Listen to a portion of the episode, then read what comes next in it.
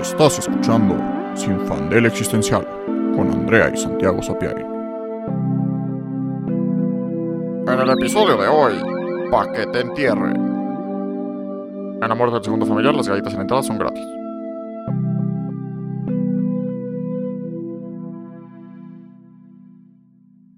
Hola, yo soy Andrea. Y yo soy Santiago. Alguien que amas se va a morir. Tu mamá, tu papá, tu hermano, tu mejor amigo, tu perro, tu abuelita. A lo largo de tu vida, alguien a quien, ama- a quien amas profundamente se va a morir. Probablemente en 10, 20, 50 años, pero tal vez mañana.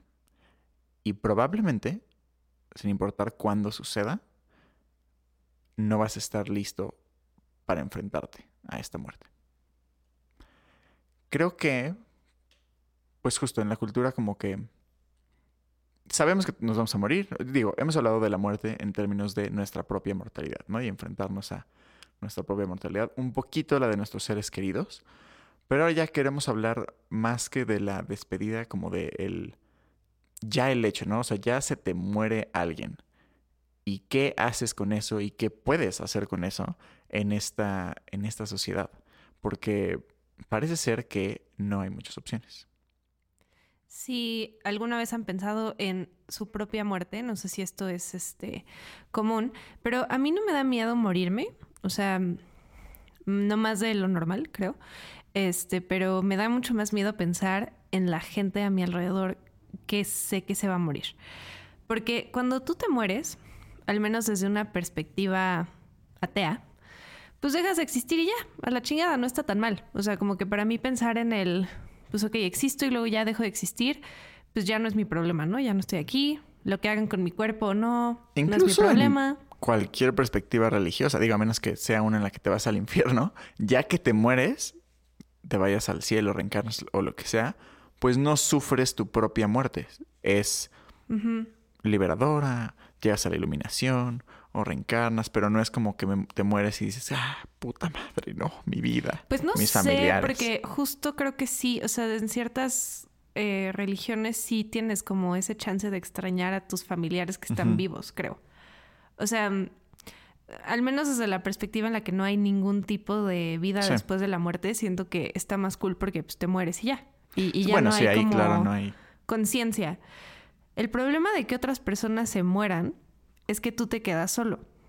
El problema es que cuando alguien más se muere, tú te quedas a vivir ese duelo y tú te quedas a tener que procesarlo y no creo que nadie sepa realmente cómo hacerlo. O sea, creo que no hay, por más emocionalmente sano que seas y por más terapia que hayas tomado y etcétera, no creo que haya como una sola manera de procesar el duelo y no creo que sea fácil. Seas quien seas, hagas lo que hagas.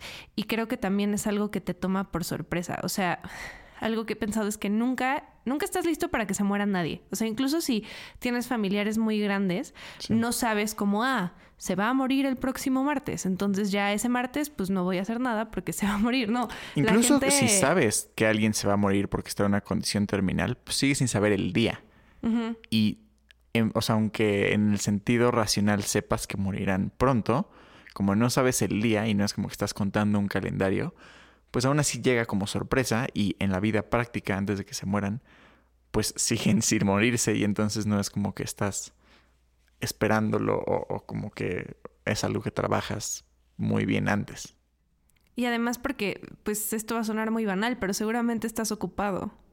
Sí, sí, O sea, seguramente la vida continúa, ¿no? O sea, pues sí, exacto. Alguien se muere, pero tenías que entregar un pinche ensayo, ¿no? O alguien se muere, pero estabas trabajando. Y alguien se muere, pero a lo mejor tú ni estabas y estabas de viaje, porque pues no puedes anticipar esas cosas.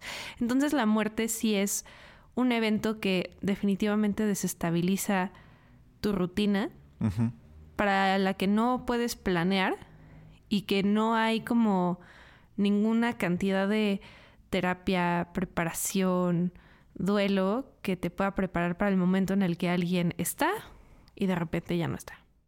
Sí, exacto. La verdad es que es una experiencia muy fuerte. Personalmente siento que es que cuando alguien que quieres se muere, se muere también una parte de ti.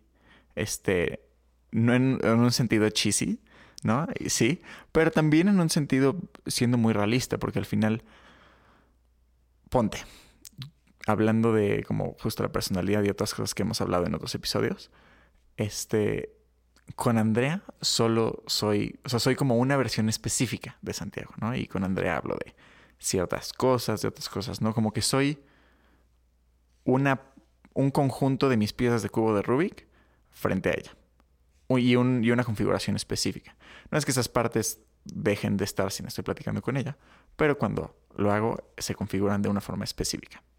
Ahora, si Andrea perece próximamente, este, la voy a extrañar a ella, obviamente, como persona y me va a hacer falta, pero también me va a hacer falta esa configuración mía. O sea, porque esa configuración mía ya no puedo ser. Ya no puedo ser quien yo era con Andrea porque ya no está Andrea y ya no puedo serlo con nadie. O sea, o sea también somos, siento que sí somos personas, y justo no diferentes, no hipócritas, pero, pero somos de formas particulares y específicas con cada relación y cuando pierdes esa persona, se pierde la relación y eso hace que pierdas una parte de quién eres. Pero bueno, la crisis que, que dispara todo esto es que al final, pues justo Andrea y yo, en nuestros relativamente pocos años de vida, este, se nos han ido algunas personas. Y como se nos han ido, hemos tenido que ir a sus funerales. Y los funerales son una cosa intensa y difícil. Creo que justo muy, muy... Creo que en realidad en muchas veces, no sé, luego hasta empeoran la situación. O sea, es... es a mí me cagan los funerales. O sea, a mí sí me cagan. No lo soporto. Eh, entiendo que para mucha gente es como ese espacio para poder cerrar, ¿no? Como que ves el cuerpo y logras procesar que la persona está muerta. Entiendo eso. A mí me cagan, a mí no me sirven, a mí al contrario, los detesto porque la... Creo que el primer funeral al que fui de una persona muy cercana fue cuando murió mi abuelo el papá de mi mamá. Y fue tan raro porque como que yo no, yo no soy una persona que le guste que la consuelen. O sea, si yo quiero llorar, me quiero meter a mi cuarto y que me dejen en paz. Y no porque me dé pena llorar enfrente de las personas, porque no me da pena, sino porque no hay nada que nadie pueda hacer que me haga sentir mejor. O sea, si me estoy sintiendo mal y quiero llorar, especialmente si alguien se murió, nadie me puede hacer sentir mejor. Y no quiero que me hagan sentirme mejor, quiero llorar y quiero sentir lo que estoy sintiendo. Y cuando se murió mi abuelo, tuve que ir a... Pues no fue funeral, fue, es una situación complicada, pero el caso es que fui a las, este, al novenario, ¿no? Que son nueve misas, porque familia católica y lo que quieras. Em, y me emputé, porque la primera misa que fui, en primera me da como no sé, cada quien sus cubas, pero siento muy raro que sean misas en las que obviamente no es para una sola persona, sino que leen una lista de todas las personas que se murieron. O sea, neta es como, ok, wow, qué personalizado. Y se murió tal y tal y tal y tal, oremos. Te adoramos, Señor. No sé cómo va la misa, lo siento. Sí. Este, como que es tan cookie cutter como producido en masa, son misas producidas en masa, creo que ese es el problema. Y que no significan una chingada. O sea, cada quien, si, si alguien encuentra paz en la iglesia, en las misas, en las palabras de los padres, está perfecto.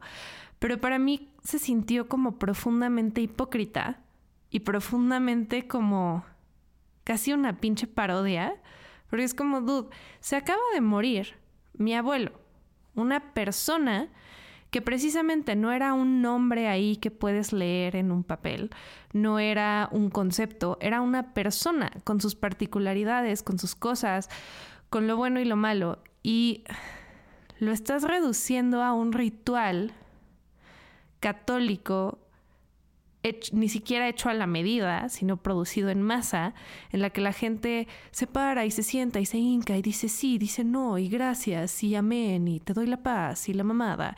Y es nada más repetir algo que se ha hecho 20 veces, que no significa nada y que no tiene nada que ver con la muerte de mi abuelo.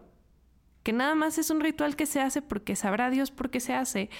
Y siento que los funerales son algo similar, especialmente este tema del pésame, de la gente que llega y es como, oh, lo siento tanto. Y es como, güey, ¿qué chingados vas a sentir? O sea, entiendo como la intención detrás, no es que diga que esté mal, pero Sí, no es que les estés mentando a la madre a la gente que te dice lo siento, pero es más bien como a la cultura, como por qué tienes que venir a decir, o sea, por qué esto es algo que sucede. Ajá, o sea, ¿por qué, como en qué ayuda eso? Digo, no sé, seguramente hay gente que le mama a la comunidad y necesita que la gente vaya y que, y que la apoye. Y está bien, cada quien tiene maneras de, de sanar, pero para mí en particular es como, no no, nada de lo que me estás diciendo es auténtico. Y no porque tú no seas una persona auténtica o porque seas un culero o porque no te importa, sino porque la sociedad te ha dicho que hay una serie de frasecitas que tienes que decir cuando alguien se muere que no significan nada, pero las tienes que decir porque alguien se murió y si no lo dices, pues what the fuck, estás rompiendo el orden social. Pero a la persona que realmente está pasando por el duelo, no creo que le sirva de mucho que le digan las mismas tres frasecitas recicladas. Bueno, no sé, a mí no me sirve. Sí. Sí, está muy denso. Creo que en mi experiencia, yo no he ido a funerales tan profundamente religiosos. Y mi experiencia de los funerales es que mi primer funeral fue el de mi mamá, que se murió cuando yo tenía 16 años, para quien no ha escuchado el podcast completo. Em, y ese funeral me gustó, digo, tanto como te puede gustar un funeral, o sea... No mames, Santiago. O sea, a ver, pues obviamente poniéndolo en perspectiva, pero... Pero no me... O sea, no lo odié para nada. Este... Se me hizo muy, muy bonito. Sí fue... Sí, un padre dio la misa, pero justo no fue un padre así X. No, era un padre especial. Sí, era un padre especial que conocía a mi mamá y que conocía a toda la familia. Y que hasta el padre lloró. O sea, o sea como que y a mí me gustó mucho ver toda la gente que fue. El que me dijeran, lo siento, honestamente, me, me dio súper, o sea, no, como que pues justo, no, no hacen nada, pero lo que sí me gustó es como la presencia de la gente, o sea, ver, ver como que la vida de mi mamá impactó a tantas personas. Este, eso sí me gustó. Y me gustó, y pues justo, me gustó el funeral. En retrospectiva lo recuerdo y digo como, qué bonito funeral, ¿no? Fue como la mejor forma en la que pudo haber este, sucedido dentro de lo que cabía. Y de ahí he estado en otros tres funerales y curiosamente dos de esos otros tres fueron en el mismo lugar donde fue la mi mamá. Y entonces después del funeral de mi mamá se fue como resignificando qué pedo con los funerales. Porque pues justo obviamente el lugar donde fue el funeral de mi mamá, como que no sé, se volvió un lugar como particular en mis recuerdos y en mi memoria. Y luego volver a ir y ver como que en el mismo cuarto estaban, este, justo despidiéndose de otra persona era como de, ok, esto se siente raro, e impersonal. Este, otra cosa rara, e impersonal, pues justo que en estos lugares de funerales tienes otros tres al lado y un chorro de gente ahí como yendo. O sea, no sé, siento que los funerales, conforme justo he, vivido más funerales, he visto lo profundamente burocráticos y, vacíos que son, al, menos en su diseño, ¿no? Pues justo hablando del funeral de mi mamá y después, el más reciente, el funeral de mi abuela, me gustaron como funerales, este, aunque fueron Ten out of ten. sí, ten out of ten. Cinco estrellas. Sí, aunque sucedieron en estos lugares de, este, ¿cómo llamémosle? Justo, funeralización masiva y, e industrializada, fueron buenos, pero al final pues siguen siendo como dentro de estos parámetros industriales de lo que es el funeral, ¿no? Y literalmente fueron con paquetes de funerales así de como, ay, sí, y viene con el ataúd, y viene con la urna, y viene con media mamada, y como, sí, sí, y puedes, y, y puedes comprar el paquete de dos salas para tener más invitados o de una sala. Y luego bien denso en el de mi abuela fue durante el COVID, y entonces había una regla de que solo podían haber 20 Entonces todavía más burocrático el deal, como, a ver, ¿y ahora qué invitado entra y qué invitado sale? Y lo último que quieres en un funeral es estar pensando en burocracia y administración, es estar pensando en qué invitado entró y qué invitado salió, qué papel firmo, cuánto voy a pagar. O sea, qué, qué profundamente jodido que el capitalismo ha llegado a tal grado que también llegó a la muerte y se ha vuelto una industria de, pues justo, de, vender esta idea de lo que es el despedirse de un ser querido y hecho justo como de un, o sea, cero personal y en forma de molde que al final, no sé, o sea, creo que no, no debería ser así y no te ayuda mucho a despedirte de, de las personas, que sea algo tan industrializado y, y tan vacío si tú no le pones algo de significado. Y es que es eso, que realmente no, o sea, lo que, por ejemplo, a mí me chocó de la misa de mi abuelo fue ese sentimiento, o sea, que es como esto se ha repetido 20 veces y no tiene ningún significado y es la misma iglesia y las mismas palabras y el mismo todo, y que justo en este en los funerales es esta misma cosa de, o sea, hasta te dan las mismas pinches galletitas. Exacto. Sí, sí, sí, dan las mismas pinches. Y, sí, sí. Y es como, güey, qué pedo. O sea, como que es lo mismo. Y me, me hace pensar en la industria de las bodas. Es que, exacto, es lo, mismo. es lo mismo. Sí, sí, sí. Es como esas bodas que ves en Instagram que es igual, así un vestido idéntico. El mismo catering. Y bailan la de Ed Sheeran como su canción de pareja. la de Perfect. La de Perfect. todos bailan Perfect. Es la única que hay, aparentemente. Justo. Y todos tienen la misma carpita y los mismos centros de mesa. O sea, es igual. El mismo catering, las mismas bebidas, los mismos adornos, el mismo layout de cómo está acomodado todo. Y es lo mismo en la industria funeraria. Y es como, güey, ¿qué pedo? y creo que justo al final el problema es que, o sea, estos dos eventos, la muerte y la boda, son eventos ceremoniales, ritualísticos que han existido desde toda la vida de la humanidad, ¿no? O sea, las uniones y las despedidas por muerte han tenido una serie de ritos y tradiciones en torno a ellas y seguimos teniéndolas, ¿no? Por eso hacemos el ataúd y si la urna y que si el vestido blanco para la novia y que si, ¿no? Tenemos todas nuestras mamadas ritualísticas, pero ahora en el capitalismo y en la modernidad, pues es como un ritual industrializado que pierde todo el sentido de lo que era un ritual, que es que tenga significado propio y que te ayude a crear significado del evento, ¿no? O sea, al final, si yo me quiero casar, no quiero que sea una cosa, pues justo como de trámite y como de catálogo. O sea, yo quiero que mi boda signifique algo para mí. Entonces... Que sea tuya. Para mí significa esta canción y no Perfect de Ed Sheeran. Y para mí significa esta flor y no esta otra de centro de mesa. Y para mí significan otras cosas y quiero que sea un ritual que me signifique a mí. Pero creo que las personas ya no tienen nada de, de una cultura ritualística y de tradiciones y de crear ritos que creen significado en sus uniones, sus experiencias. Menos las comunidades que están un poco aparte, o sea, que sí, como que han mantenido sus tradiciones, pero son pocas, o sea, realmente... Sí, no, no, son pocas. O sea, yo hablo de como justo la masa moderna, industrializada. El mexa promedio este, que vive en una zona urbana sí. X.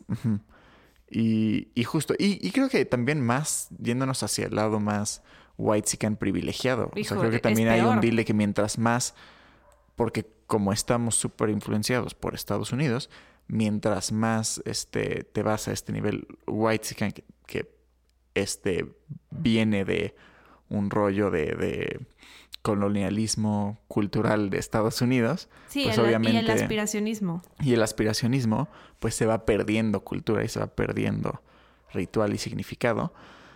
Pero bueno, en fin, o sea, al final es que, pues sí, estos ritos pierden todo el significado y entonces al final, ¿para qué los haces? Y, y cómo lo estás haciendo? Y como que estás comprándote el, el rito y la estructura que te está vendiendo Galloso. Sí.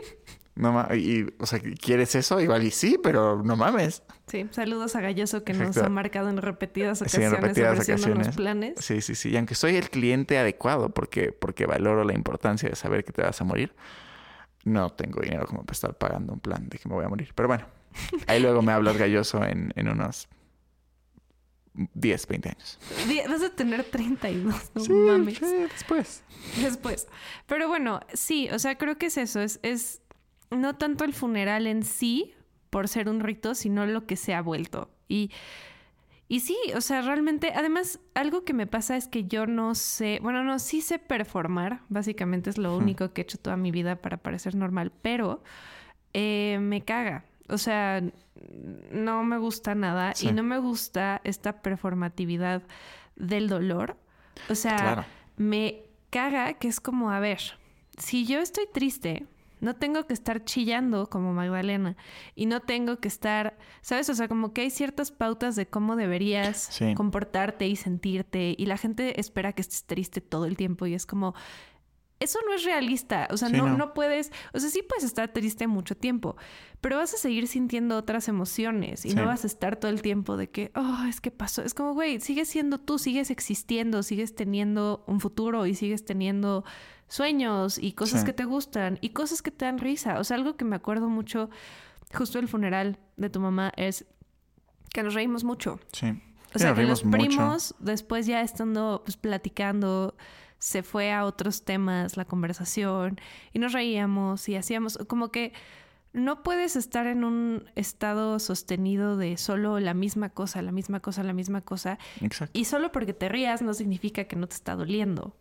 Exacto, exactamente, justo. Es del- también de lo como que más conflicto me causa. Y voy a poner justo el ejemplo del funeral de mi mamá porque es el como que más pueden imaginarse que dolió.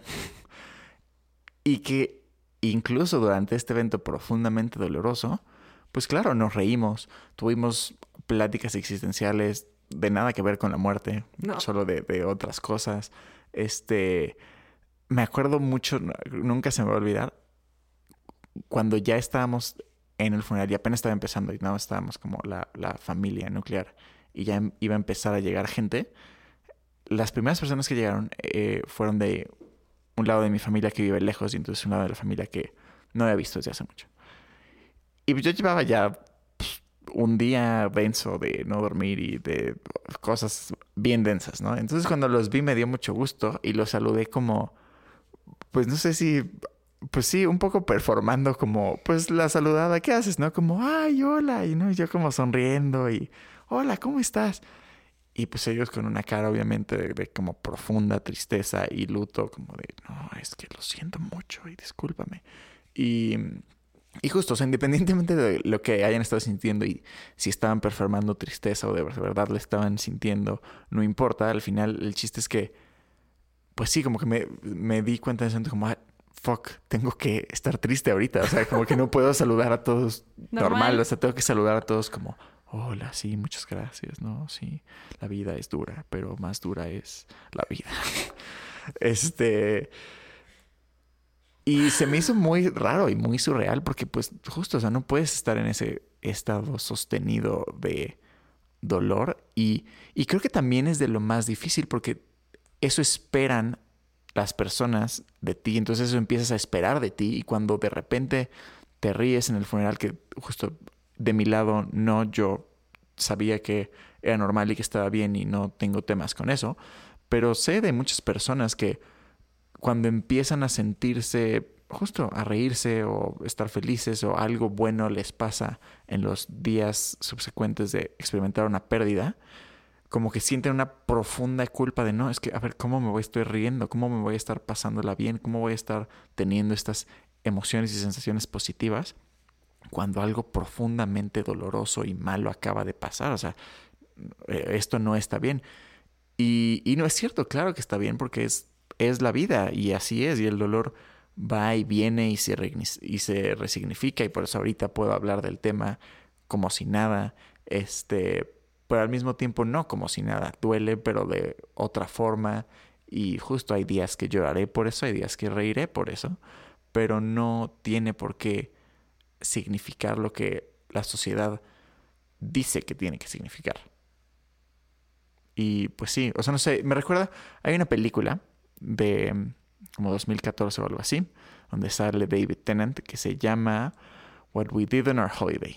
Y lo que pasa en esa película es que es una familia en Irlanda, creo. Esco- Es no, Escocia. es- Es Escocia, porque David Tennant es escocés. Bueno, no sé si Escocia o Inglaterra, pero por allá. Y es una familia y todos van a la casa de los abuelos a celebrar algo de los abuelos. Y entonces está toda la familia. Y el abuelo y los nietos se van a la playa. Y el abuelo se lleva a todos los nietos a la playa a, pues, a estar en la playa, a pasar el día en la playa. Y el abuelo se les muere a los nietos ahí en la playa. Y era el único adulto. Y el abuelo les contaba muchas historias a los niños sobre cuentos de mitología nórdica y de vikingos. Y el abuelo era de estos personajes como estrafalarios y abuelos como que justo van en contra de la sociedad y, sociedad y que dicen que, o sea, no sé, como muy aventureros y, en ese estilo. Y no me acuerdo cómo llegan a esta conclusión, pero, pero te dan a entender que la conclusión de los niños es, es perfectamente lógica y que era algo que el abuelo le hubiera querido. Pero los niños deciden que van a celebrar un funeral vikingo para el abuelo. Entonces los niños, todo el día, entonces lloran y se despiden del abuelo. Pero dicen, bueno, vamos a, vamos a darle un funeral vikingo. Construyen una balsita, lo ponen en la balsa, lo avientan al mar, tienen, hacen un arco, no me acuerdo bien, le disparan una flecha en llamas y, y queman al abuelo en la balsa como un funeral vikingo. Y luego, obviamente, llegan los adultos a la playa porque no han regresado y se enteran de qué pasó y es un desmadre con la policía. Ya no acuerdo cómo acaba, pero es un desmadre yo, absoluto. Es que, según yo, se escapan a la playa, pero sin que los adultos sepan.